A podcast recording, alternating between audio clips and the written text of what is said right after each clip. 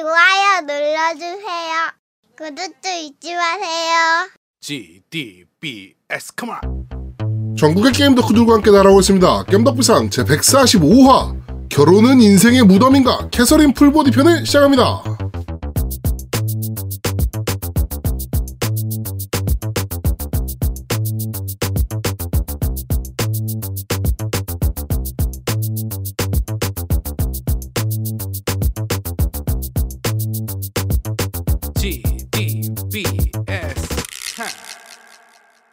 저는 진행을 맡은 제아도목이고요. 제 편한자로 쓰시 우리 노우미님 나와 계십니다. 안녕하세요. 안녕하세요. 카이리보다 카오루가 더 친숙한 노우미 인사드립니다. 네. 야, 카오루는 어디서 나오는 거였어? 카오루도 너 몰라 이거? 카오루는 에반게리온에. 아니야. 켄신. 켄신에서도 카오루지. 그러니까 아, 카오루 되게 자주 나오거든. 많이 나와. 네. 아... 그렇습니다. 왜 근데 카오루가 갑자기 나온 겁니까? 카일이! 아, 얘 뭐야? 저번 주 방송 아예 모르는 거야? 아니, 카일인데 왜 계속 너는 카오루라 그랬냐고. 카오루가 더 친숙하니까. 하긴 카일이는 많이 안 나왔던 것 같긴 하다. 사실 카일이는 거의 안 나오는 이름이긴 하지. 그렇습니다. 자, 우리 그 제야두목님 나오셨대. 아자츠님 나오셨습니다. 안녕하세요. 네, 안녕하세요. 자, 결혼은 관과 같고 아이들은 관에 박는 못이다 라는 심슨 대주교님의 명언을 가슴 깊이 새기고 있는 아재트입니다. 그렇습니다. 아, 이걸 내가 일찍 알았어야 되는데. 심슨 대사에 그런 게 나와요? 네, 그 짤로 되게 유명한 짤이 있습니다. 심슨이 얘기하는 딱 요 대사예요. 결혼은 관과 같고. 심슨 짤 중에 제일 유명한 건 충격과 공포 다 거짓갱 깽이더라. 이거밖에 기억 안 나는데. 그것도 많이 나오죠. 심슨이 진짜 명대사들이 많습니다. 아, 이게 진짜 대단한 애니메이션이에요. 심슨은. 그쵸. 예. 뭐 시사풍자뿐만 아니고 에, 진짜 엄청난 애니메이션이라 이 괜히 인기가 좋은 게 아닙니다. 그럼요. 그렇습니다. 자, 일단 지난 방송 피드백부터 저희가 해외 게임사들 크런치 이제 얘기하면서 네, 그 뉴스를 씹어먹는 사람들 기사 얘기할 때 네. 크런치 얘기하면서 이제 뭐 제가 약간 우리나라 개발사에 비하면 얘는 아무것도 아니다 뭐 이런 식으로 이제 얘기를 했는데 이제 그런 그러니까 의도는 뭔지 아셨을 거라고 봅니다. 그러니까 뭐냐면은 해외 애들은 크런치를 하더라도 해외 개발사 애들은 보통 얘네는 그것에 대한 적당한 보상을 받아요. 근데 우리나라는 그렇지 않거든요. 그렇죠.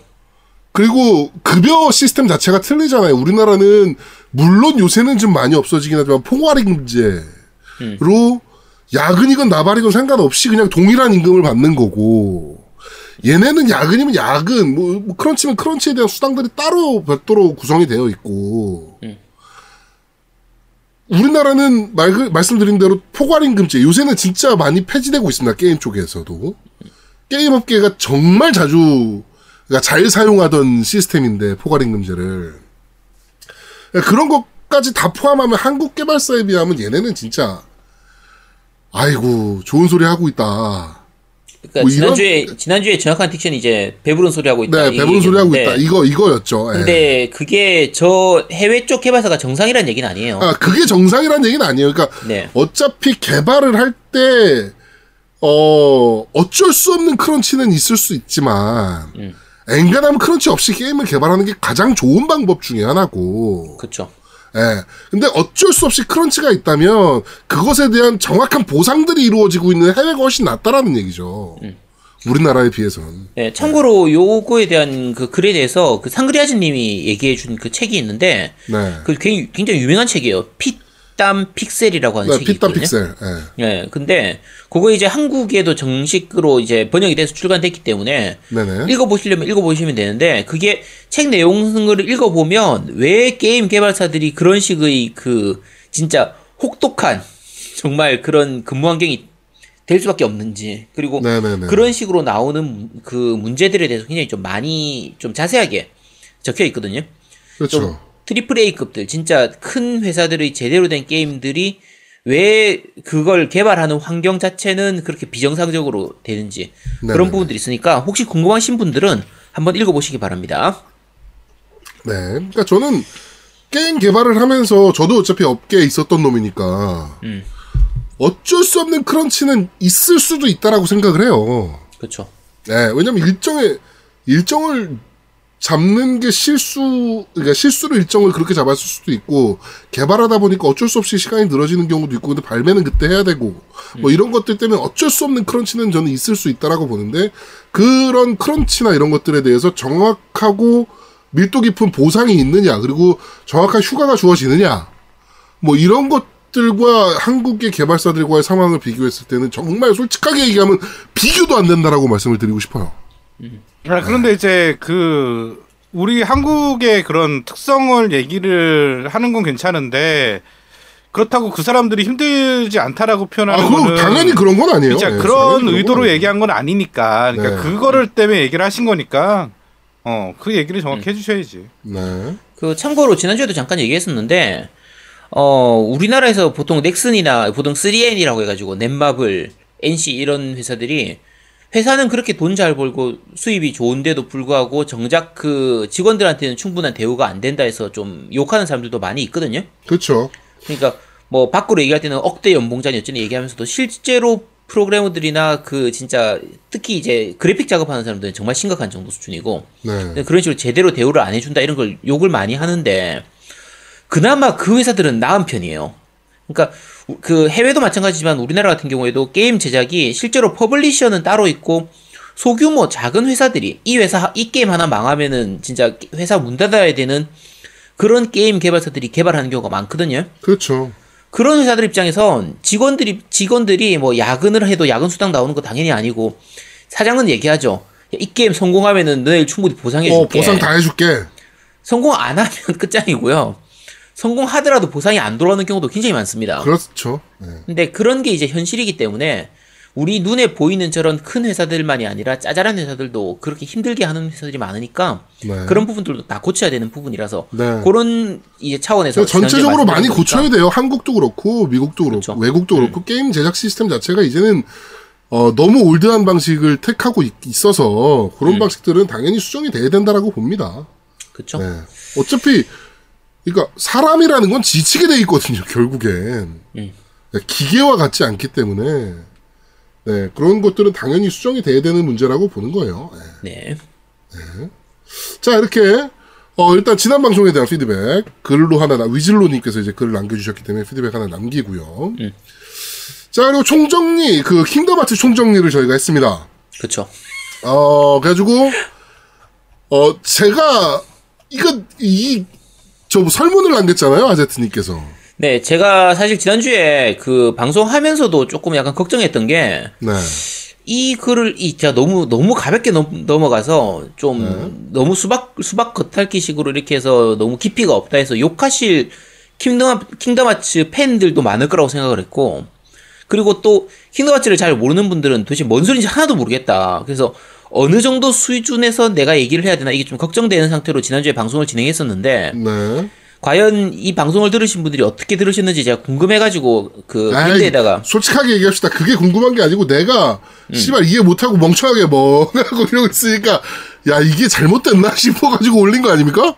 아니 그러니까 어쨌든 듣는 사람들이 제대로 이해를 했을까 이 네. 수준이 좀 너무 어렵진 않았나. 그러니까 나중에 또 다른 방송할 때도 좀 생각을 해야 되니까 네네네. 그래서 이제 그 밴드에다가 글을 올려놨습니다. 네. 그러니까 킹덤하츠 특집에 대해서 크게 나눠서 이제 저희 설문 그 질문을 어떻게 했냐면 전작을 해본 사람하고 안 해본 사람 이렇게 나눠가지고 네 구분을 했죠. 네 구분을 해서 왜냐하면 이게 전작을 아무래도 전작을 해본 사람들하고 안 해본 사람하고 이해도가 다를 수밖에 없으니까 그렇죠 그렇죠. 그래서 이제 내용을 충분히 이해할 수 있었다 조금 어려운 편이었다 뭔 소린지 하나도 모르겠다 대략 그런 식으로 이제 좀 그 질문을 나눴는데 네. 결과를 받아보니까 네. 한 두 가지 점에서 깜짝 놀랐습니다. 무슨 뭐 때문에 놀랐죠? 첫 번째는 야 킹덤하츠를 해본 사람이 이렇게 얼마 없구나. 네, 저도 요거는 지금 놀랐어요. 저는 이렇게 작을 줄 몰랐어요. 생각보다 킹덤하츠 많이 안 해봤구나. 뭐 이런 생각이 확 들더라고. 그러니까 전체 그 투표 참여하신 분이 거의 한 60명 가까이 되는데 네. 킹덤하츠를 하신 분이 대략 추측했을 때 한 10명 정도밖에 안 되는 것 같아요. 네. 6분의 1밖에 안 되니까 저는 이 밴드에 가입할 정도의 덕후들이면 그래도 한 반 정도는 하지 않았을까 생각했거든요. 근데 생각보다 작았다는 거에 먼저 놀랬었고, 근데 확실히 전작을 해본 분들은 그나마 내용 좀 잘 이해했다는 분들이 더 많았었고요. 반면에 전작을 안 해봤던 분들 같은 경우에는 이제 설문조사에서 제일 1위가 전작을 안 해봤고 방송을 들으니까 혼돈의 카오스란 것만 알겠다. 네. 이게 이제 제일 높았죠. 아무래도 그게, 그러니까 이게 확실히 그 시각적인 것이 같이 들어가는 것과 아닌 플랫폼의 차이인 것 같아요. 그치. 예. 그러니까 요 설문조사 남겨주신 분들 중에서도 아제트님이 얘기한 걸 듣고 유튜브를 좀 봤더니 이해가 좀 잘 가더라. 그쵸. 뭐 이런 분들이 많았잖아요. 예, 그런 게 좀 차이가 좀 있었던 것 같아요. 이게 아무래도 이 팟캐스트는 말로만 해야 되니까. 네. 아, 그러니까 좀 설명하는데 힘들긴 하더라고요. 지난주에 할 때도. 상상을 해야 되니까 듣는 사람 입장에서. 그쵸. 네. 내가 공부 못하는 게 아니었다고. 아니야, 네가 공부 못하는 건 맞고. 아, 진짜. 이거 근데 사실 지난주 방송 한 4-5번만 더 들어보면, 원래 학습은 반복 학습이 중요합니다. 여러 번 들으셔야 돼요. 자꾸 듣다 보면 이해가 갑니다. 우리 그 소백님이 뭐라 그러셨죠? 소백이 안 한다고. 응, 어렵다. 안 듣는다고. 네. 그러니까 몇 번을 들어도 이해 안 된다고. 그럼 소백님은 돌대가라는 얘기입니까? 아니 한 5번만 더 들어보세요. 그러면 이해할 수 있습니다. 네. 자, 이렇게 킹덤 하츠에 대해서 저희가 특집을 해놓고 이제 저희가 또 과연 이거 내용이 좀 어떠셨는지 설문을 좀 들었습니다. 역시나 저는 문제아가 아니었다라는 것을 다시 한번 여지없이 드러내는 설문조사가 아니었나 이렇게 생각을 합니다. 사실 합니다. 이번 설문조사 요거 했던 거 제가 생각했던 것보다 굉장히 결과가 다르게 나와가지고. 어떻게 해서 예상하셨는데요? 아니 그래도 저는 킹덤 하츠를 한 사람이 한 3명 중에 1명 정도는 되고, 네, 제대로 이해했다 한 이런 쪽이 한 그래도 반 정도는 될 줄 알았거든. 네. 생각보다 굉장히 낮게 나와가지고. 네. 그래서 다음번 특집할 때는 요 수준에 맞춰가지고 좀 이렇게 해야겠다. 수준을 좀 낮춰야겠다. 네, 그렇게 생각하고 있습니다. 네. 저는 이거 진짜 킹덤 하트 내용 다 아는 분들이 들으면 너무 진짜 기본적인 것만 얘기하고. 네. 그 실제로 로드러시님은 나중에 따로 이제 단톡방에서 얘기를 했었어요. 아니 뭐 이 얘기도 안 하고 저 얘기도 안 하고 중요한 얘기 해야 될 거 하나도 안 했더라. 이러면서 저한테 얘기를 했었거든요.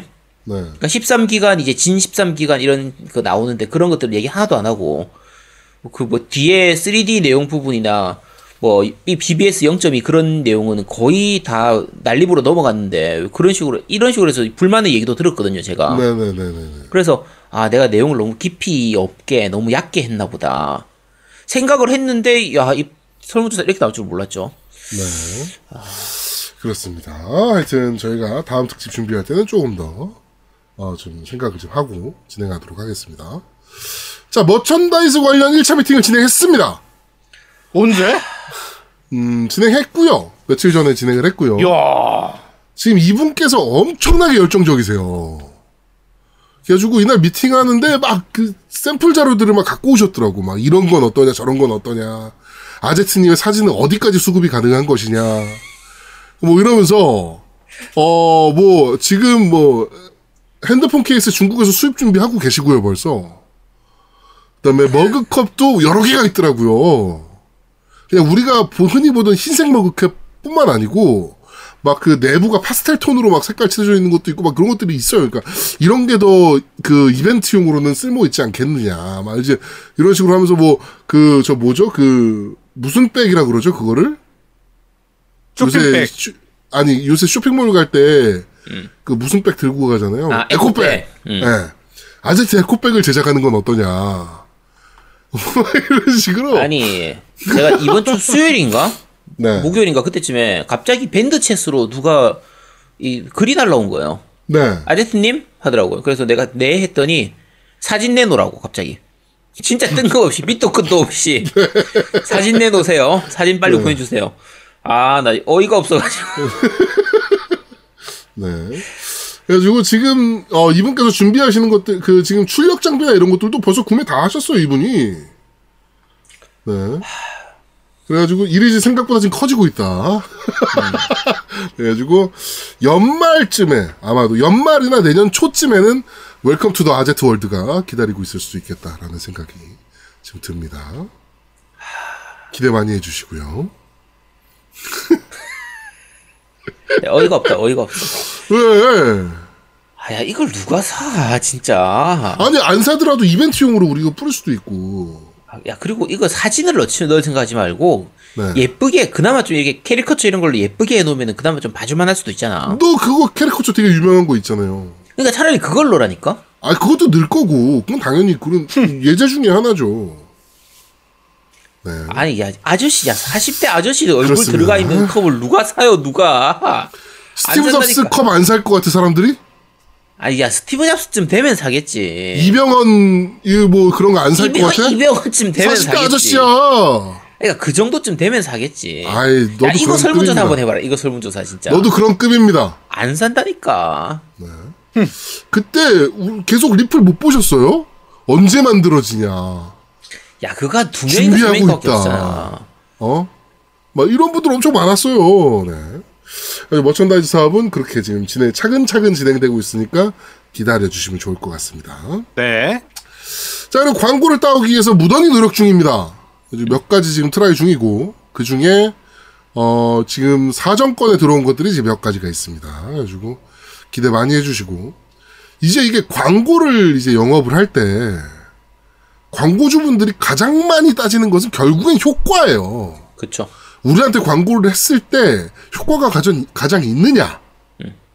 이게 이제 가장 따지는 부분인데 그런 거에서 사실 저희가 내세울 수 있는 거는 그저 구글 플레이랑 앱스토어에 리플 많이 달아주시는 거.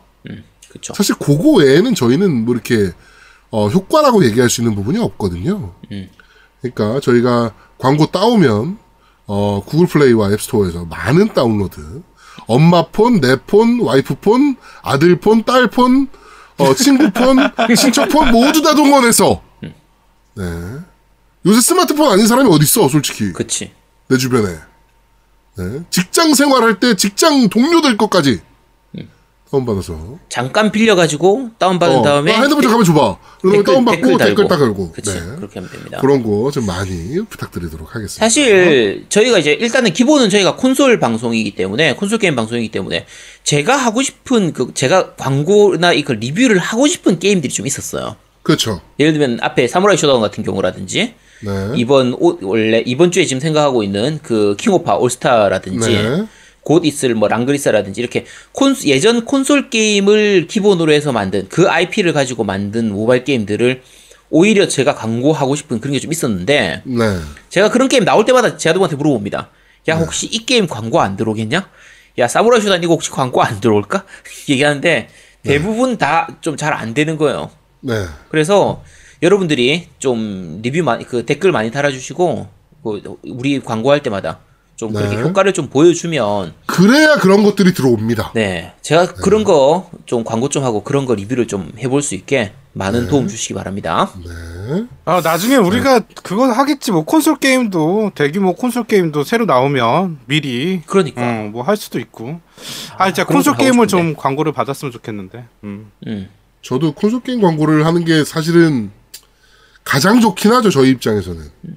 야 캐서린 이런 거 우리한테 광고 달라고 좀 해. 얘기 좀 해봐. 안 돼. 야 메가드라이브 미니 그거 혹시 광고 안 되냐? 내가 메가드라이브 광고 안 해도 많이 팔리지 않겠냐? 메가드라이브 미니 광고해주면 나 그거 게임 40개 다 방송할 수 있는데.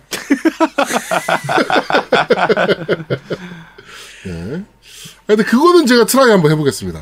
네. 네. 듣고 계시죠? 부장님, 우리 차장님, 부장님이죠? 네, 부장님. 듣고 계실 거라고 생각합니다. 네. 자, 오늘 녹음하는 날짜가, 5월 18일입니다. 5.18 광주 민주화 운동이 있었던, 그 5.18이고요. 아직도 전대가리는 나는 잘못이 없다라고 버팅기고 있고, 요새 들어서 이제 미국에 보고됐던 보고서라든지 이런 것들이 새롭게 밝혀지고 있고 전두환이 아주 깊게 지시를 했다라는 부분들이 점점 더 밝혀지고 있는 상황입니다. 그런데도 아직도 각종 유튜브나 아니면은 뭐 각종 인터넷 커뮤니티에 5.18 민주화운동을 폭동이라고 말하는 모자란 새끼들이 있는데 생각을 해보세요. 전 세계 어떤 폭동이 상가나 가게 털린 게 하나도 없고 화재가 난 곳이 하나도 없는 폭동이 어디 있습니까? 광주는 안 그랬어요. 그치. 상점 하나 안 털렸어. 그 아니라고 생각하는 사람도 있습니다. 그러니까 우리 세대는 그나마 저는 부산에 살았으니까 체류탄 가스를 냄새를 맡아봤던 세대거든요. 그렇죠. 어렸을 때. 그렇지. 저는 어렸을 때 네, 체류탄 냄새가 나면 그 아줌마들이나 어른들이 얘기를 해요. 아 어디서 또 데모하나 보다 이러면서. 맞아. 근데 저는 그걸 데모하는 나쁜 빨갱이들이 체류탄을 쏘는 줄 알았어요. 어렸을 때니까. 네. 그 당시에. 그래서 그 당시에 그 주변에 있는 어른들의 생각이 데모는 나쁜 거, 데모는 하면 안 되는 거, 데모하는 거 빨갱이 이렇게 생각을 했었거든요. 근데 커서 생각해 보니까 커서 알게 되니까 데모가 데모크라시잖아. 네. 데모 스트라이크. 이거는 기본적으로 가장 민주주의에서만 있을 수 있는 가장 민주적인 행위가 바로 데모예요. 상상을 해보세요. 쿠바나 북한에서 또는 베트남에서 중국에서 데모가 있을 수가 있습니까? 데모가 있을 수가 없어요. 하려면 목숨 걸고 해야지. 거긴 정말 목숨 걸고 해야죠. 근데 우리나라도 그럴 때가 있었다는 거죠. 그쵸. 목숨 걸고 데모해야 될 때가. 이때죠, 바로. 니네가 인터넷에서 그렇게 아무렇지도 않게 병신 같은 논리를 찌끄릴 수 있었던 것도 그때 희생이 없었으면 너희 그런 거 못합니다. 끌려가요, 다 그냥. 그때 희생이 있었던 것 때문에 니네가 그따위로라도 인생을 영위하면서 살 수 있는 거다. 감사한 줄 알고 살아야 된다. 사람이라면. 물론 사람 새끼들이 아닌 경우들이 많지만 5.18 이런 사건들에 대해서 저희가 정말 지금도 마음 아픈 것 중에 하나가 지금 정말 답답한 것 중에 하나가 그 당시에 수많은 사람들이 죽었잖아요. 네. 지금 제가 살고 있는 이 부산 쪽이니까 이 동네의 그 할아버지 할머니들은 지금도 그때 죽은 사람들이 빨갱이한테 죽은 거다. 그리고 빨갱이를 죽인 거다. 이렇게 생각하는 사람들 정말 많습니다. 많아요. 근데 그걸 뜯어고치지 않으면은 안 됩니다, 진짜. 네. 참. 그렇습니다. 이따가 정치 이야기 때 좀 더 자세하게 얘기 한번 해보도록 하고요. 네. 자, 오늘 깜놀 게스트가 대기 중입니다. 그래가지고 잠시 후에 저희가 모셔보도록 하도록 하겠습니다. 깜짝 놀랐어, 나는. 네. 깜짝 놀랐어? 응, 깜짝 놀랐어. 나도 깜짝 놀랐어. 어디서 저런 분을 데려왔어? 네. 아마도 제가 생각했을 때는 그런데 말입니다 정도에 출연하시지 않을까. 네, 이렇게 봐주시면 될 것 같습니다. 많은 기대해 주시고요. 자, 정치 이야기로 바로 넘어가도록 하죠. 오늘 바로 5.18 기념식이 있었습니다. 네. 양심이 있는 새끼라면 여기 못 가죠? 사실은 황교안 대표 자유한국당 대표죠. 양심이 있다면 여기 못 갑니다. 왜 그러냐? 이 사람은 공안판사 출신이고요. 그렇죠. 네. 그 다음에 지금 자유당에서 있었던 그 몇 명의 그 5.18 망언 북한에서 내려온 특공대들이 뭐 어쩌고 했다, 뭐 이거 검증해봐야 된다, 뭐 이지랄하는 것들. 그런 망언을 했던 의원들에 대해서 정말 솜방망이진 게 당원 3개월 정지라는 정말 솜방망이 징계를 했던 그걸 의결했던 대표기도 하고 맞아 죽을까 말아도 못 와야 됩니다, 사실은. 그렇죠. 예. 어디로입니까? 어딘 줄 알고 그곳이. 근데 갔죠. 가서 두드려 맞아 죽을 것 같았나 보지 지도. 빨리 도망은 가야겠고 행사는 해야겠고 행사를 하자마자 도망을 갑니다. 그런데 차가 지나가면 난리가 날 거 아니야. 차 주변으로 사람들이 몰려들면서. 그렇죠. 그 주변에서는 이미 황교안 물러가라고 막 소리 지르고 있으니까. 그러니까 이게 어떤 식으로 도망을 갔냐면 후문, 민주묘지에 있는 후문에 있는 철제 펜스를 뜯어내고요. 차를 그쪽으로 이동시켜가지고 도망을 갑니다. 참. 이러 왜 왔습니까? 이럴 거면. 펜스 물어내야죠, 일단. 뜯어낸 거 물어내야죠. 이것도 세금으로 고칠 겁니까? 이거는 안 뜯어내도 되는 펜스를 이 사람 또 의전에 미친 이 사람 때문에 뜯어낸 거 아닙니까? 그러면 이거는 이 사람이 물어내야죠. 어디를 갑니까? 당신이 도대체. 이게 황교안 같은 경우에 그 지금 이 반대쪽 반대하는 쪽에서 황교안 뭐 반대를 외치는 사람들이 너무 과한 거 아니냐 이렇게 생각하시는 분도 있을 수 있습니다. 근데 황교안은 지금도 자기 자유한국당들 이 안에서 행사 같은 거 하면 자기가 공안 출신이라는 걸 굉장히 자랑스럽게 얘기해요. 자랑스럽게 얘기해요. 그러니 그거 되게 놀랬어. 그러니까 그렇게 얘기하고 그쪽에서는 또 환호합니다. 근데 자기가 그동안 내가 많은 간첩들 다 잡고 빨갱이들 다 무찔렀다. 내가 우리나라의 민주화를 지키기 위해서 했던 그런 업적이 있다. 이런 식으로 자기들이 얘기하거든요. 네. 이번에 뭐 어디였지? 저기 가가지고 그 옛날 그 나이 많은 사람들 있잖아요. 기억이 안 나네. 안동이었나? 어디였나? 그쪽에서 뭐 100년에 한 번 나올 만한 위인이니 뭐지니 그러고 앉아 있었잖아요. 네. 그러니까 황교안은 그런 뽕에 취해 있는 사람이기 때문에 그 동네에서는 그렇게 해도 됩니다. 근데 광주에는 오면 안 되지, 네가. 양심이 있다면, 사람 새끼라면 어디로 옵니까? 이번에 또 광주 가가지고 개소리했다가 물병 한번 맞았잖아요. 그렇죠. 네, 물론 황교안이 맞은 건 아니지만 옆에 있던 이제 다른 애가 맞긴 했는데 이제 그것도 아씨 내가 광주까지 갔는데 이런 피해를 받았어. 이거 또 생색내려고 간 거 아닙니까? 어딜 갑니까? 감히. 자, 그리고 요새 아주 불타오르고 있는 또 심재철. 그 유명한 서울역 회군으로 유명한. 네. 변절자로 유명한 이제 심재철 의원이. 5.18에 대해서 계속 이제 나는 피해자로 선정이 됐지만, 보험증 반납했다. 그래가지고 보상금도 안 받고. 그러니까 명단 다 공개해라. 그 피해자라고 말하는 사람들. 이렇게 계속 얘기하고 다녔던 사람이란 말입니다.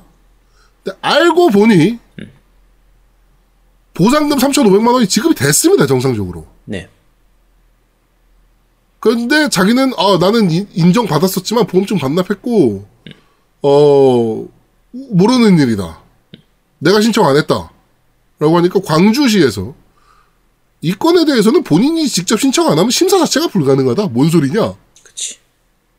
그러니까 심의원 측에서는 내가 신청했는지 알아보겠다. 이게 뭔 소리입니까?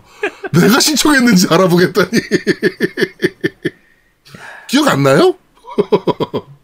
물론 이제 좀 오래되긴 했습니다. 왜냐하면 이게 그 자료에 의하면 98년도에 네. 광주시에다가 보상 신청을 해가지고 돈을 3,500만 원 받은 그 사건이 있었거든요. 그렇죠. 그리고 이제 전체 그 피해자 목록에도 다 적혀 있습니다. 그렇죠. 그 5.18 기념공원에 있는 그 벽면에 있는 실제로 거기에. 민주화 운동을 했었으니까. 했었으니까 말 그대로 했었으니까. 그것에 대한 보상은 적절히 이루어지는 게 맞죠. 그렇죠. 물론 이 사람이 나중에 변절을 했건 안 했건 그것보다는 일단 민주화 운동을 했었으니까. 그것에 대한 적절한 보상이 이루어지는 건 맞다라고 생각을 합니다. 네. 그러니까 3,500만 원 받는 것도 받아야 된다라고 그쵸? 봐요. 저희가 그 3,500만 원 받았다는 걸 가지고 욕하는 게 아닙니다. 네. 근데 자꾸 거짓말을 하잖아 뒤에 가서. 그렇지. 받아놓고 안 받았다고 하고. 다 공개해라 저거. 내가 신청했는지 알아볼게. 난 받은 기억 없는데. 뭐 막 이러면서. 네. 뭐 하는 겁니까 지금? 어디 가서 그런 식으로 하면 안 되죠. 쪽팔린 줄 알아야지. 물론 쪽팔린 줄 알면 변절하고 자유한국당에 들어갔겠냐마는 민주화 운동을 한 사람이. 그치. 네. 민주화 운동을 한 사람이 어떻게 상식적으로 자유한국당에 입당을 합니까? 유명한 사람 두 명 있죠? 심재철, 김문수. 네. 이런 사람들 여러분들 잊으시면 안 됩니다. 총선이 다가오고 있습니다. 아직 11개월 남긴 했지만 얘네는 지금 오버페이스 하고 있거든요. 자유한국당 애들 요새. 그렇죠. 네, 벌써 자기네는 대선 치르고 있어. 오버페이스 하고 있는데 선거에서 오버페이스 해봐야 좋을 거 아무것도 없습니다. 하여튼 여러분들은 잊지 마셔야 됩니다. 자, 5.18이라 좀 씁쓸해서 5.18 관련해서 좀 얘기를 좀 했고요. 게임 이야기로 넘어가도록 하죠. 소니와 MS가 전략적인 제휴를 하기 시작했습니다. 네. 물론 이제 뭐 이것도 문제야 보면. 기사 제목이 소니와 마이크로소프트 전략적 제휴 관계 체결. 이게 기사 제목이에요. 그러면 뉴스를 좀 읽어봐야 될 거 아니야. 이게 무슨 얘기지? 뭘 제휴한다는 거지? 이러면서 뉴스를 막 읽어봐야 되잖아. 근데 역시나 제목만 읽고 플레이박스, 엑스스테이션 뭐 이런 거 나오는 거냐? 댓글이 그런 거죠. 네. 혹은 둘이 힘을 모아 휴대기 하나 만드냐? 뭐 플스 액원 설계도 비슷하던데 하나로 합치자. 뭐 이런 자, 안 합치고요. 기사를 좀 읽어봐. 네. 그런 거 안 합치고 그런 거 안 나옵니다. 일단 네. MS가 지금 선도하고 있는 그 크라우드 애저 서버에 대해서 이제 소니가 컨텐츠 스트리밍 하는데 그런 것들을 이제 이용한다. 그리고 MS도 그런 것을 소니가 진행하는 데 있어서 최대한 협력한다. 라는 MOU입니다. 그냥. 물론 예전 관계랑은 좀 달라지긴 한 거죠, 사실은. 그렇죠. 소니 입장에서도 우리 아마존 거 쓰면 되는데? 뭐 이렇게 생각을 했었었는데 이제는 애저를 쓰겠다라고 이제 공식적으로 얘기를 하는 거고 둘이 힘을 합쳐서 저 거대 괴물 아마존을 물리칩시다 이러고 있는 거니까 아마존과 구글을 물리치자는 그러니까 전략적 협의지. 움직임이 그런 거니까 물론 옛날과는 다른 관계이긴 합니다만은 사실, 아직은 MOU 단계고. 네, 사실 이 관계가 달라진 건 소니의 입장보다 마이크로소프트의 입장이 제일 큰데. 그렇죠. 최근에 이제 마이크로소프트에 대해서 아시는 분들은 다들 아시겠지만 마이크로소프트가 지금 가장 힘을 싣고 가장 많이 키우고 있는 게 클라우드 쪽이거든요. 클라우드 서버죠. 네, 클라우드 서버 쪽이기 때문에 클라우드 서버를 하면서 그 전의 마이크로소프트하고는 굉장히 다른 모습을 많이 보여줘요. 소스 자체도 오픈시키는 그런 부분들도 굉장히 강하고. 그렇죠. 10년 전의 마이크로소프트에서는 전혀 상상을 못했던 그런 부분들이 많이 나오고 있거든요. 네. 그게 지금 이제 지금 CEO, 그 사티아 나델라, CEO가 완전히 그전하고 전혀 다른 모습들을 보여주기 때문에. 그러면서 지금 최근 한 4, 5년간 마이크로소프트가 엄청 성장하고 있거든요. 그렇죠. 그 성장하는 부분의 일환으로 적이라고 해도 우리 걸 열어줄 수 있는 부분은 다 열어주겠다라고 하는 그런 부분들이 있어서. 우리 걸 이용만 해준다면 그치. 우리가 최대한 협력하겠다. 그렇죠. 뭐 이런 스텝으로 바뀐 거죠. MS 자체가. 그래서 그런 일환으로 소니의 이제 소니도 어차피 클라우드 서비스가 필요하니까 그런 부분들을 마이크로소프트 쪽 걸 이용한다라는 정도이기 때문에 네. 뭐 둘이 합쳐가지고 뭐 콘솔 같은 거 나오고 그런 거 전혀 없습니다. 그냥 소니가 마이크로소프트의 고객이 된 거의 그런 거라고 생각하시면 됩니다. 네. 그냥. MS랑 마이크로소프트가 MS가 서비스하는 애저 서버와 애저 크라우드 그리고 인공지능 솔루션을 같이 이용해 가고 같이 이제 협력하기로 했다. 그 발전을 위해서 이 정도입니다. 예. 그러니까 뭐 그 기사 제목만 읽고 와 씨발 드디어 플레이스테이션과 엑스박스가 하나로 합쳐지는 건가? 뭐 이런 행복회로 안 돌리셔도 됩니다. 네, 그런 거 좀 안 기사 좀 읽어보세요. 좀 기사가 나오면 좀. 텍스트 몇 자 대주단 놈이야? 나 읽어봤어. 야, 이씨, 난 게임에서 글 많은 게 싫은 거지, 씨. 으이씨. 네. 아, 진짜. 자, 그렇습니다. 자, 게임 이야기는 여기까지 하도록 하고요. 오늘 저희가 아마도 그런데 말입니다가 상당히 길어질 예정이라. 자, 아마도 길어서. 네. 할 얘기들이 많은 게임이라서. 그리고 오늘 컨셉 자체가 약간 토크쇼 방식이라, 좀 길어질 예정이라 빠르게 좀 진행하도록 하겠습니다. 자, 그럼 바로 팟빵 댓글부터 한번 확인해 보도록 하죠. 네, 팟빵 댓글입니다. 야, 팟빵 다들 너무하신데 이제 이벤트 끝났다고 갑자기 급속도로 댓글이 줄어들고 있습니다. 댓글이 줄어들었죠. 네. 자, 시메이토도지님 올리셨습니다. 초꿀잼, 초초꿀잼, 초꿀잼이라고 올리셨습니다. 이분은 거의 항상 이 얘기만 하시는 것 같은데. 네네네, 맞아요. 네, 재밌게 봐주셔서 감사드립니다. 네. 자, 무이스토어님께서 올리셨습니다. 우와! 30년 넘게 살아오면서 처음으로 제 댓글이 방송에 소개되니 기분이 묘하고 좋네요. 히읗히읗. 라디오에 사연이 소개되면 이런 기분이겠죠? 크크크라고 남기셨습니다. 네. 네, 계속 읽어드릴 테니까 글 많은 댓글 남겨주시기 바랍니다. 네, 자주 남겨주세요. 네. 만렙 돌고래님께서 올리셨습니다. 방송 감사히 잘 들었습니다. 062 이벤트 당첨된 분 축하드립니다. 킹덤하츠는 기대작인데 이놈의 금융사 프로젝트는 언제 끝날지, 이게 끝나야 게임 비슷한 거라도 해볼 텐데 크런치 모드보다 더 독한 게 금융사 프로젝트라고 보는데 말입니다.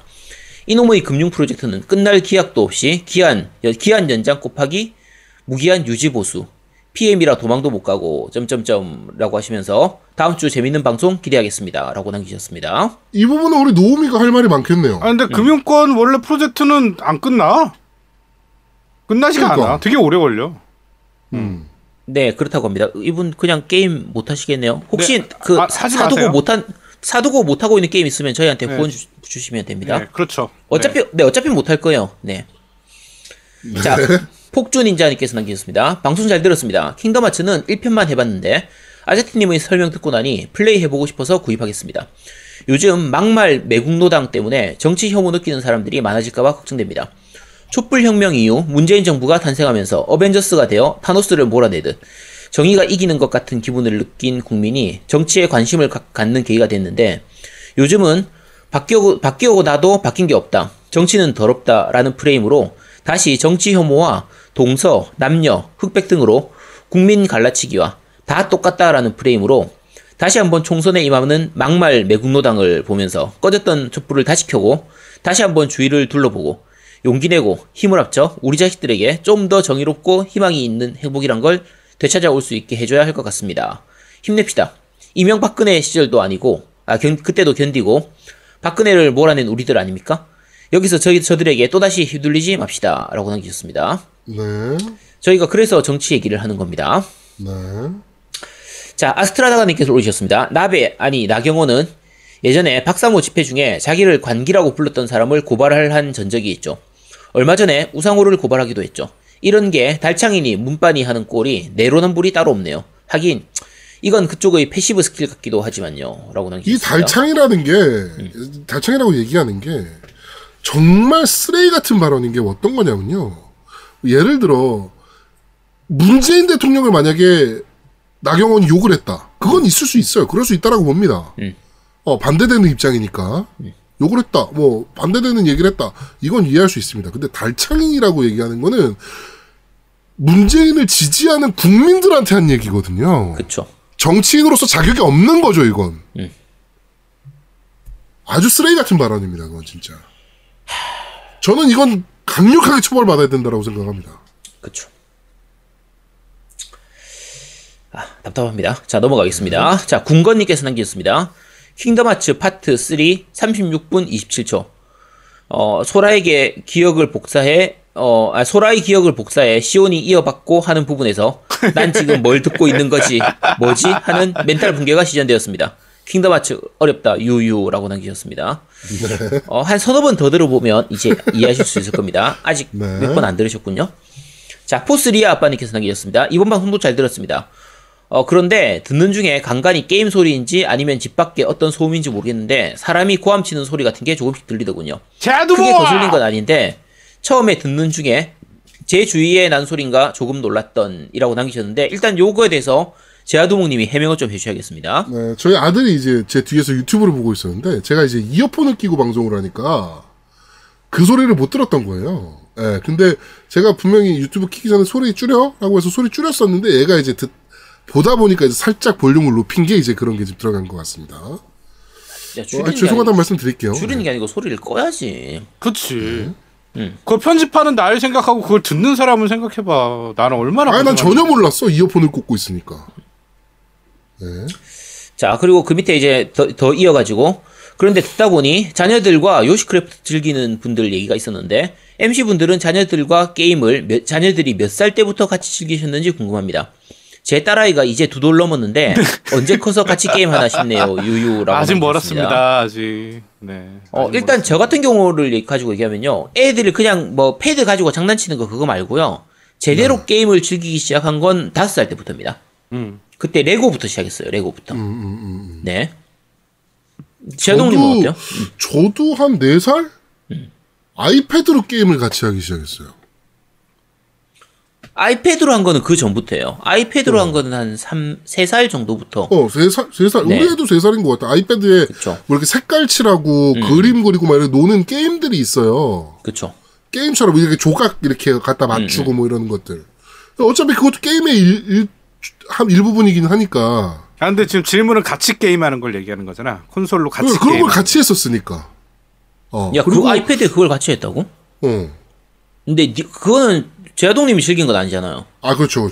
그러니까 같이 즐길 수 있는, 저 같은 게 레고는 애들하고 같이 즐길 수 있거든요. 그거는 저는 한 5살. 그러니까 딱 5살. 위유로부터. 위유로 게임을 이제 그 레고나 이런 거 하면서부터 이제 같이 하기 시작했으니까 슈퍼마리오나 이런 것들. 5살 정도부터 그랬던 것 같아요. 노우미님은 어때요? 이게 매체의 변화에 따라서 좀 다른데, 쉽게 말해서 스위치 있을 때는 우리 그 애들, 셋째, 넷째는 3살 때부터 거의 시작한 것 같아요. 스위치 때. 그것 때문에. 왜냐면 스위치는 이걸로 막 흔들고 하는 것들 있잖아요. 네. 그쵸. 그러니까 조이콘이라고 그러죠? 조이콘으로 막 뭘 할 수 있는 것들이 많아. 그냥 마구잡이로. 그래갖고 그런 것들을 한 3, 4살부터 한 것 같아요. 스위치 때문에. 그런데 스위치 이전에는 조금 늦어. 한 6살, 7살 됐을 것 같아요. 네. 그때 위유로 슈퍼마리오랑 뭐 마리오 카트나 아니면 3D 월드나 뭐 이런 것들을 한 게 거의 한 6살, 7살 때인 것 같아요. 네. 확실히 닌텐도 쪽이 그런 건 좋습니다. 애들이 같이 하기엔 참 좋은 플랫폼인 것 같아요. 그렇죠. 네. 자, 참고해 주시기 바라고요. 자, 디드와프님께서 남겨주셨습니다. 이번 방송 잘 들었습니다. 아제트님이 이번엔 킹덤하츠를 다루셨네요. 아무래도 이번 킹덤하츠 스토리에 관한 부분은 유튜브에서 영상을 보고 온 후에 듣는 것을 추천드립니다. 영상을 보고 온 후 들어야 머릿속에 이미지가 쉽게 그려집니다. 아무래도 음성만으로는 전달할 수 있는 게 한계가 있는지라 별 수 없는 듯합니다. 중간에 노우미님이랑 두목님 멘탈 나가신 걸 보면 특히 그런 것 같습니다. 만약 전작들이 한글화가 된다면 해보고 싶은 생각은 들지만 번외 시리즈들도 스토리와 연관이 깊기 때문에 아제트님의 스토리 설명을 듣는 걸로 만족해야 될 듯 싶네요. 히어디어 다음 주 방송도 잘 기대하겠습니다. 라고 남기셨습니다. 근데 그 영상을 제가 봤는데 영상을 보고 아제트 방송을 듣는 것보다 그러니까 저는 그렇게 들은 건데 아제트 방송을 먼저 듣고 그 다음에 영상을 보고 다시 아제트 방송을 들으니까 이해가 되더라고. 그래도 그렇게 되니까 이해는 가긴 가죠. 이해는 가.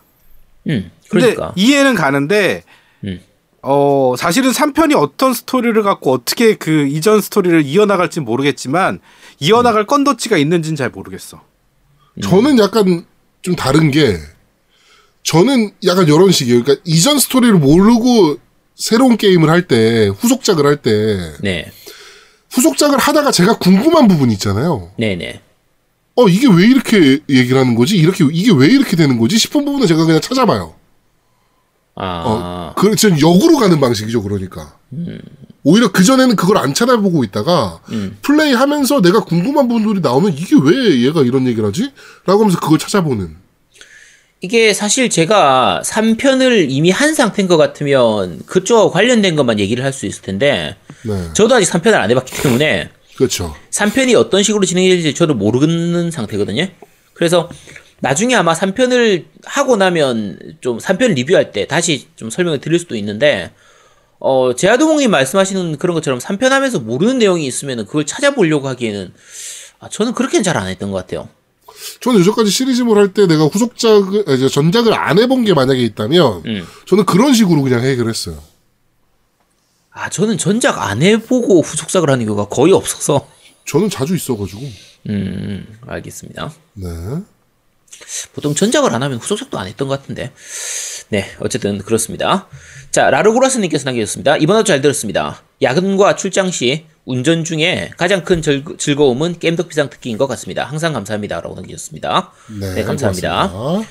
레이나 특공대님이 남기셨습니다. 사랑합니다, 노우미님. 계속해주세요. 라고 남기셨네요. 뭘 계속해드릴까요? 노우미, 너 도대체 뭘 한 거야? 뭔가 더러운 것. 뭘 계속해드릴까요? 뭔가 더러운 것 같은데. 그치. 뭔지 모르지만 더러운 것 같네요. 네. 네, 레이나트 콩대님이 어퍼컷 TV 하시는 분이시죠? 네. 네, 유튜브 잘 보고 있습니다. 빨리 저게 끝나야 되는데, 왕자의 게임이 끝나야 되는데. 자, 호랑토끼님께서 남겨주셨습니다. 코만도스 정말 오랜만에 들어보는 추억의 게임입니다. 꼬꼬마였을 때의 추억이 새록새록 떠오르네요. 크크크라고 남겨주셨습니다. 저도 엄청 어렸을 때 한 게임이니까 코만도스가. 엄청 어렸을 때는 아니잖아, 어? 솔직히. 그렇지. 네. 자, 시골남자 76영식님께서 남겨주셨습니다. 코만도스 왜 저는 그린베레보다 미녀스파이가 먼저 떠오를까요? 하하하. 방송 의견 하나 드려도 될까요? 저와 같이 느리지만 천천히 오래 게임을 즐기는 유저를 위해서 출시한 지 6개월에서 1년 정도 지난 대작이나 명작을 디테일한 스토리까지 리뷰해 주셔도 좋을 것 같습니다. 얼마 전 호라이즌 제로던을 모 방송에서 세계관, 스토리, 인물을 디테일하게 듣고 다시 게임을 했는데 게임 속 사진이나 편지 내용, 상황에 대해서 아, 그래서 그랬구나 하고 이해를 하니까 게임 플레이가 훨씬 풍성해지더군요. 이렇게 게임을 촘촘히 플레이해봐야 제작자의 의도를 이해하고 이로써 좋은 게임을 고를 수 있는 해안이 생기지 않을까요? 요즘 게임 나오는 속도가 너무 빨라서 정신이 없네요. 하여튼 MC 세 분의 만담은 장소팔, 고춘자 씨가 생각나는 캠입니다. 아프지 마시고 방송 오래오래 하세요. 아, 너무 올드하다. 야, 장소팔, 고춘자는 모르는 사람들이 더 많을 것 같은데. 우리도 사실은 잘 모르잖아요. 우리도 잘 모르지. 야, 우리도 그러니까 아주 희대의 만담꾼들이 있었다. 그 사람들이 바로 장소팔 고춘자였다. 라는 얘기만 알지. 우리도 사실은 그 사람들이 만담하는 걸 본 적은 없단 말이에요. 우리도. 아니 어렸을 때 이제 그런 건 있지. 흑백 화면으로 이렇게 예전 자료 화면 그렇지, 이런 거 보여줄 때 그런 거 그런 걸로든 봤지. 그러니까 야, 너무 올드하네. 그러니까 실시간으로는 우리도 이건 못 봤단 말이에요. 네. 야, 시골남자 76이 아니라 672신가요? 어떻게 이걸 아, 네. 그렇죠. 그리고 옛날 게임들 하는 건, 요것도 저희 생각은 하고 있습니다. 예전 게임들 중에서 우리가 못했던 게임들, 대작 중에서. 네. 뭐, 위쳐라든지. 그렇죠. 뭐 놓치고 간 것들. 네, 라오라든지 이런 것들은 방송하고 타이밍이 안 맞아가지고 놓쳤던 부분들도 있기 때문에 할 수도 있긴 한데, 요게 사실 생각보다 시간이 많이 걸리는 작업이라. 네. 요거는 저희도 까먹기도 까먹고 게임을 좀 다시 해봐야 되고 막 이런 것들이 있어서 그게 시간적 여유가 없어요. 그것까지 그러니까 뭐 핑계인데 솔직히 말하면 그렇게 디테일까지 하려면 하여튼 고민해 보겠습니다. 좋은 의견이신 것 같아요. 그러니까 명작 한 번씩은 다시 한번 뒤집어 볼 필요는 있을 것 같아요. 네, 저희도 한번 하고 싶습니다, 사실. 네. 자, 후려버리자님께서 남기셨습니다. 안녕하세요. 방송 잘 듣고 있습니다. 1년 전부터 듣고 있었으나 댓글은 처음 남기네요. 유치한 아동용 게임인 줄 알았던 킹덤 하츠가 이런 방대한 스토리가 있는 게임인 줄 처음 알았네요. 저희 아들 녀석 구입해서 시켜주려고 했었는데 크크크크 안 되겠네요. 좋은 정보 감사하고 시켜줘도 됩니다. 그런 거 전작 상관없이 해도 됩니다. 자, 저는 요즘 뒤늦게 어쌔신 크리드 오리진을 플레이하고 있는데요. 기존 어쌔신 크리드 시리즈를 즐겨왔지만 그리 큰 재미를 느끼지 못했었는데 오리진은 정말 재밌게 플레이하고 있습니다. 그냥 이집트 사막을 말 타고 달리는 것만으로도 힐링이 되네요. 마치 제아동욱님이 레데리2에서 말 타고 달리는 것도 재밌는 게임이라고 했던 이야기가 생각납니다. 오리진을 너무 재밌게 즐기고 있는지라 그동안 재미를 느끼지 못했던 전작들까지 다시 해보고 싶은 충동이 드네요. 물론 기존작의 전투와 시스템은 오리진과 많이 다르니 재미를 느끼게 될지는 모르겠습니다. 라고 해서 쭉 남기셨는데요. 네. 요거는 그리고 뒤에 어시스팅 크리드 전체의 스토리를 이렇게 깔끔하게 정리해 주셨으면 좋겠다라고 말씀하셨는데, 네. 어시스팅 크리드는 한 3편 정도까지 그 이전하고요, 그 이후하고 스토리가 많이 다릅니다. 완전 달라지죠? 그러니까 원래 그 이전은 이렇게 좀 현대하고 이 과거하고 왔다 갔다 하는 그 내용이 되게 중요하게 다뤄졌는데, 어느 순간 내용이 산으로 가기 시작해가지고, 초반하고 후반하고 너무 이상하게 달라져가지고, 이거는 전체를 얘기하기 좀 힘들어요. 요거는 유비에서도 스토리 하다가 어떻게 마무리해야 될지 몰라가지고 그냥 꼬인 그런 케이스거든요. 요거는 전체 스토리 보는 게 거의 의미가 없습니다. 네, 그래서 요건 안 할 것 같습니다. 그때그때 나오면 즐기시면 될 것 같습니다. 네, 그냥 그거 딴 거 신경 쓰지 말고 그냥 그 작품 그때그때 즐기면 됩니다. 전작 몰라도 됩니다. 호랑토끼님께서 남겨주셨습니다. 아제트님 스토리 정리를 미리 듣고 유튜브에서 줄거리 영상을 보니 이해하는데 도움이 됐습니다. 라고 남겨주셨습니다. 네, 감사합니다. 산에 걸린 그룹님도 킹덤 하츠를 잘 정리해주셔서 너무 좋았던 방송입니다. 이런 방송 자주 해주시면 좋을 것 같습니다. 네, 감사합니다. 자주는 못합니다. 서기님께서 남겨주셨습니다. 이번 주 방송도 잘 들었습니다. 근데 이번 주 니 혼자 산다에 섀도우 택틱스가 나오더군요.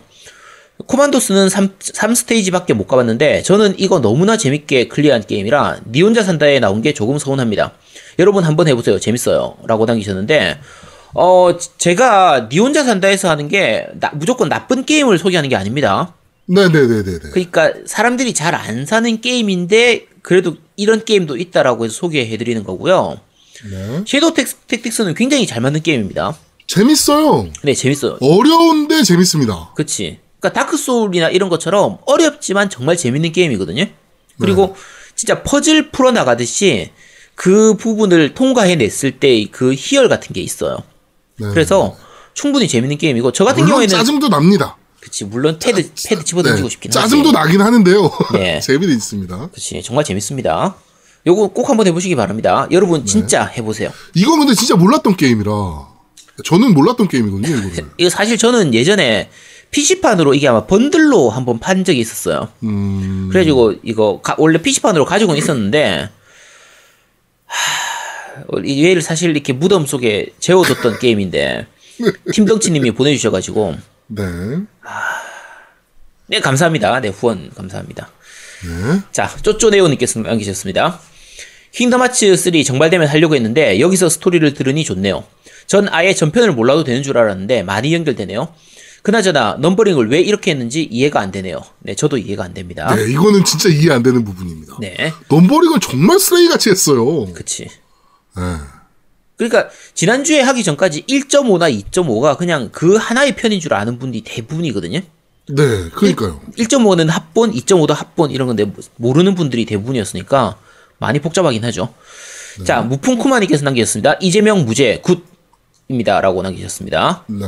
아직은 모릅니다. 근데 이거 네. 방심하면 안 됩니다. 김경수 때의 그 전례도 있기 때문에 진짜 방심하면 안 됩니다. 네.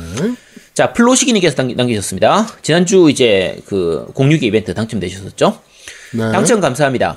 팀덩치님 댓글을 못 보고 그냥 응모했던 건데 지난번 방송 듣는 내내 부끄럽다가 추가 이벤트 진행을 하신다길래 글 삭제 안 했더니 당첨이 되는군요. 역시 모 회사의 이벤트와는 다른 신속하고 깔끔하고 공명정대한 겜덕비상의 이벤트입니다. 아 그럼요. 그쵸. 우리는 신속하게 합니다. 깔끔하게. 네. 자 그리고 킹덤하츠 스토리는 두 번 말씀드려서 죄송하지만 에론으로 맞고 아론으로 때리는 세키로가 5,000배는 더 쉬운 것 같습니다. 슈퍼초, 울트라, 하이퍼, 킹갓, 그레이트 쇼군, 제네럴, 임페럴, 충무공, 진행의 마법사, 사운드의 마이스트로, 화타의 현신, 3MC분들 감사합니다. 라고 남겨주셨습니다. 네. 아, 네. 이렇게 길게? 네, 어쨌든 감사합니다. 네, 네, 어쨌든 축하드립니다. 그리고 빨리 네. 저 주소 혹시 보내주셨나요? 주소 주셨어요. 아, 주셨어요? 네, 주소 주셔가지고요. 네. 월요일날 발송할 예정입니다. 네. 요거는 제가 도목이 잘못된 게 아니고요. 플로시기님이 늦게 주소를 주셨기 때문에 네, 네 곧 갈 겁니다. 금요일날 오후에 주셨어요. 그래가지고 제가 그때 외근 중이라 네, 월요일날 제가 발송한다고 말씀드렸고 월요일날 발송할 예정입니다. 네, 자 팟빵 댓글은 여기까지입니다. 자, 밴드 리뷰, 말씀드리겠습니다. 앱보이님께서 집중해서 들으려고 3분은 남겨놨다 들었습니다. 섬의 계적 특집 때는 정말 무슨 제아도목님께 빙이 된 듯 무슨 이야기인지 못 알아들었는데, 킹덤하츠 특집은 대충이나마 내용을 알 것 같네요. 조금 더 알아보고 킹덤하츠 3 구매를 결정해야 될 것 같습니다. 라고 남겨주셨고요. 뭐? 킹덤하츠가 더 쉬웠다고? 그러니까 알아듣겠다고 야, 하잖아. 이상하네. 이게 정상이라니까. 네. 네.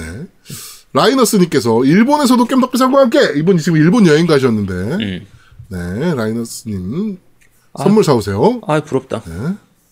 자 팀덩치님께서 이런 오늘 또 늦었네요. 오늘도 잘 들었습니다. 넷기어 공유기 애들과 선생님이 잘 쓰고 있습니다. 다시 한번 감사드립니다.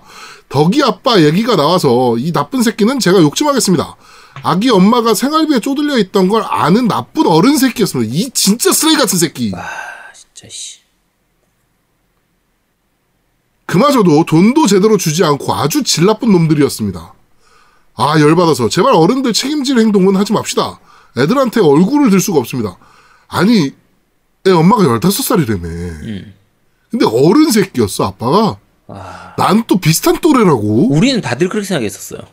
우리는 진짜 그러니까 보통은 요즘 애들도 요즘 중고등학생들도 보통은 이제 뭐 혹시 임신할 수도 있죠. 사실 요즘은 어린 애들도 좀 성관계를 가지는 경우가 많으니까. 네, 좀 빠르니까 워낙. 네, 그러니까 근데 보통은 이제 그냥 수술을 해가지고 이제 아기를 지운단 말이에요. 대부분은. 뭐, 네. 물론 그거 자체의 뭐, 옳고 그름에 대해서는 나중으로 얘기하고, 어쨌든 네네네. 그걸 키우기 힘들기 때문에. 근데, 보통 같은 또래일 경우에는 그런 거 저런 거 생각 안 하고 당황해가지고 어영부영 시간 보내다가 결국은 애를 출산하는 경우는 있는데, 상대가 어른이면 웬만하면은, 야, 최소한 그거는 책임져라, 진짜, 이 새끼들. 개 쓰레기 같은 새끼 아주. 네. 자, 그리고 섀도우 택틱스 무한 세이브 무한 로드 반복 속에 자신의 머리를 테스트하는 게임 엄청 재밌죠. 두목님 고통을 나누면 3배가 되고 노우미님한테 가면 4배가 되고 또 다른 분께 추천드립니다. 감사합니다. 네, 캐서린도 니 혼자 산다에 방송되나요? 전 괜찮던데. 솔직히 킹덤하츠 스토리 요약은 저는 재밌는데 같이 듣고 있던 친구는 대체 뭔 소리야 하면서 자고 있습니다. 소라가 뭔지 시온이 뭔지 녹서스는 또 뭐야. 우리 친구한테 아무리 설명을 해도 못 알아들어서 제가 이랬습니다. 그냥 하지 마, 이씨. 네. 킹덤 나오면 저만 해야겠네요. 라고 남겨주셨고요. 네, 혼자 하시고요. 아, 그리고 캐서린은 니 혼자 산다에 할 만큼 그렇게 가벼운 게임이 아니기 때문에. 네. 네. 그런데 말입니다. 해서 진행할 겁니다. 네, 네. 자, 폭주닌자님께서 잘 듣겠습니다. 이번에서 지겨웠는데 감사합니다. 이분 큰일 날 뻔 하셨더라고요. 그쵸. 네, 덤프트럭 교통사고가 나셨는데. 여차 싶으면 죽을 수도 있었던 교통사고더라고. 진짜 운 좋게 지금 그냥 다치셔가지고 입원을 하고 계십니다. 빨리 좀 나으셨으면 좋겠습니다. 자, 저스님께서 재밌게 잘 듣고 있습니다. 감사합니다. 듣던 중 파트 2에서 뭐 이렇게 미세한 소리들이 들립니다. 노우미님 편집하시느라 힘들어서 소액 후원 보내드립니다. 힘내세요. 자, 저 때문에 이렇게 또 후원이 노우미한테 들어가는 겁니다. 네, 얼마나 고맙습니까? 꺼져, 이씨. 내가 그거 편집한다. 걔 편집한 거예요. 그러니까 지울 만큼 지웠는데 도저히 힘들어가지고 못 지운 것들. 그게 남은 거예요. 네. 이 지금 사실 저희가 지금은 편집할 때 녹음을 이 세 명이 다 따로 녹음한 다음에 각자 녹음을 해서 네, 각자 녹음해서 그걸 하나로 합치는 작업을 하기 때문에 노우미가 사실 편집하는데 더 좀 손이 더 많이 가는 편인데 네. 대신에 따로 녹음을 하기 때문에 한쪽에서 음질은 월등히 좋죠. 네, 음질도 좋아지고 한쪽에서 소리가 났을 때 그 부분만 끌 수가 있어요. 그래서 지울 수 있는데 문제가 지금 말씀하신 그 부분은 제아두목이 본인이 얘기하는 도중에 뒤에서 소리가 섞여버리면 지우는 게 한계가 있거든요. 그렇죠. 그래서 다 제아두목 때문입니다. 네. 아 근데 그거를 얘 물어봤더니 이 새끼는 무슨 소리? 막 이러는 거야. 그래갖고 내가 그러니까 나는 모르지. 내가 아까도 얘기했지만 이어폰 끼고 있었으니까 나는 못 들었다니까. 그래갖고 내가 원본을 보여줬어. 원본을 들려주니까 뭐지? 막 이러고 있더라고. 네. 자, 소백님께서 킹덤하츠 요약을 들으면서 운전하고 있는데 점점 미궁 속으로 빨려 들어가는 느낌. 이번 편은 운전하면서 들으면 안 되겠네요. 왜요? 왜? 운전하다 골로 가. 안 돼. 운전하면서. 자, 저스님께서 여기서 결정타를 날려주시네요. 방송 듣고 구매 포기한 게임이 슈로대 궤적 킹덤하츠 3연타네요. 한 20만 원 아낀 것 같아요. 네, 20만 원 후원 보내주시면 됩니다. 감사합니다. 네. 아니야, 왜 20만 원 아끼셨으면 많이 주셔야죠. 네? 네. 그러니까. 네. 자, 딸기만 환타님께서 방송 잘 듣고 있습니다. 저번 궤적 방송 듣고 저도 모르게 궤적이 손에 있더군요. 킹덤하츠도 제 손에 있을 것 같은 예감이 듭니다. 아재 특유의 주 교리가 지름인 거죠? 라고 남겨주셨고. 네, 제대로 알고 계시네요. 이런 분이 진짜 좋은 분입니다. 네. 자, 불량님께서 그러니까 이번 내용이 정리라는 거죠? 정리해도 이렇게 되는구나. 네, 이거 진짜 직접 플레이 해보시면요. 지난주 정리가 얼마나 깔끔한 정리인지 알 수 있습니다. 네.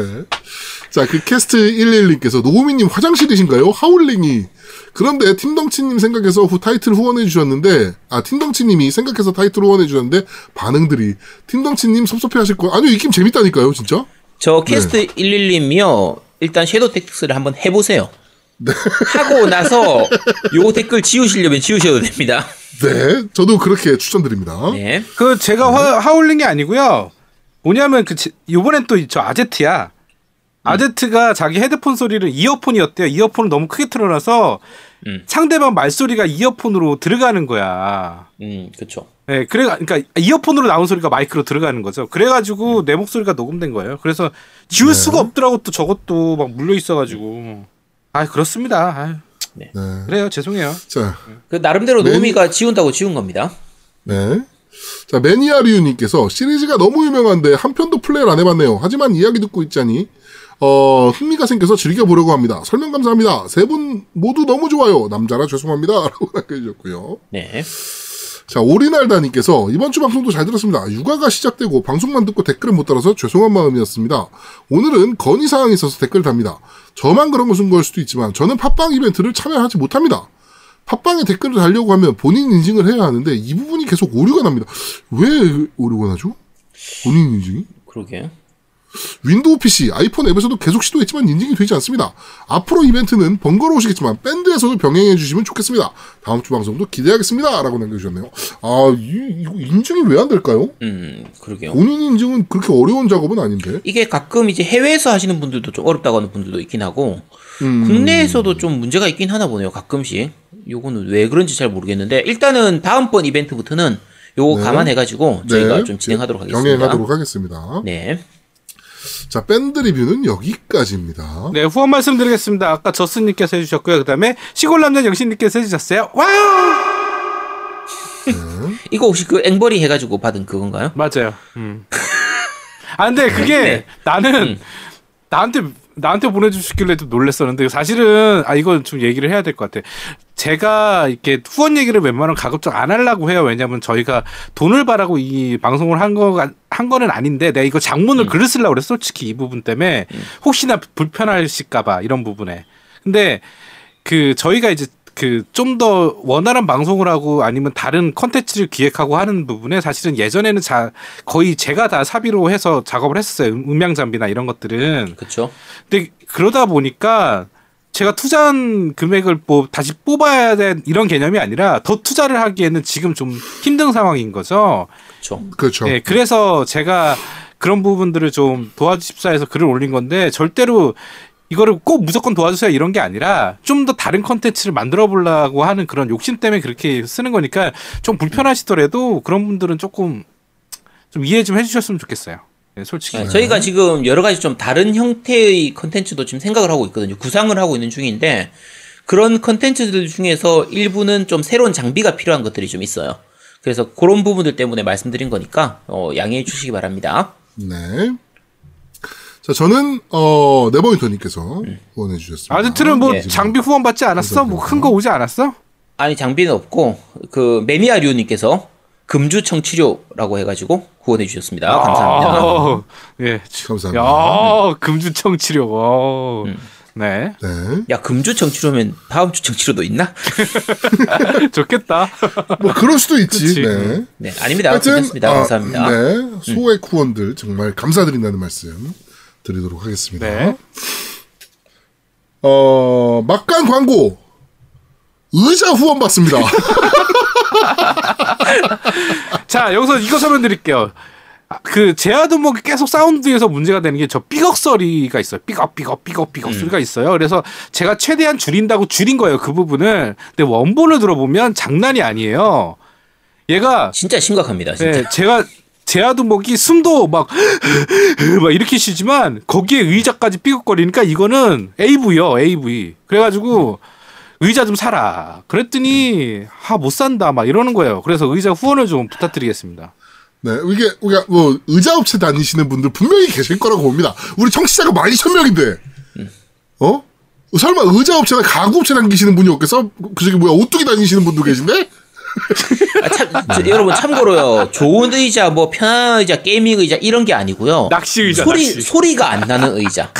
네. 그러니까 소리가 안 나는 의자가 필요합니다. 소리가 안 나는 의자. 네. 좋은 의자가 사실은 소리가 안 납니다. 그렇잖아. 아 그리고 아니지. 제아도목 집으로 보내주지 마시고 회사로 보내주세요. 꼭 회사로 보내주십시오. 네. 네. 자, 하여튼 그렇습니다. 자, 광고 듣고 오시죠. 광고.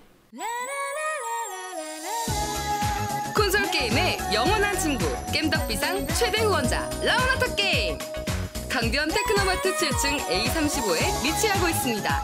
G마켓과 옥션 보아행콕 11번가 황아저씨몰을 찾아주세요.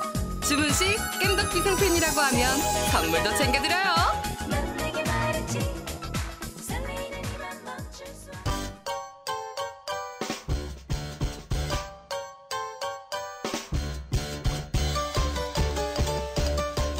겜덕비상에 후원하려면 어떻게 해야 하나요?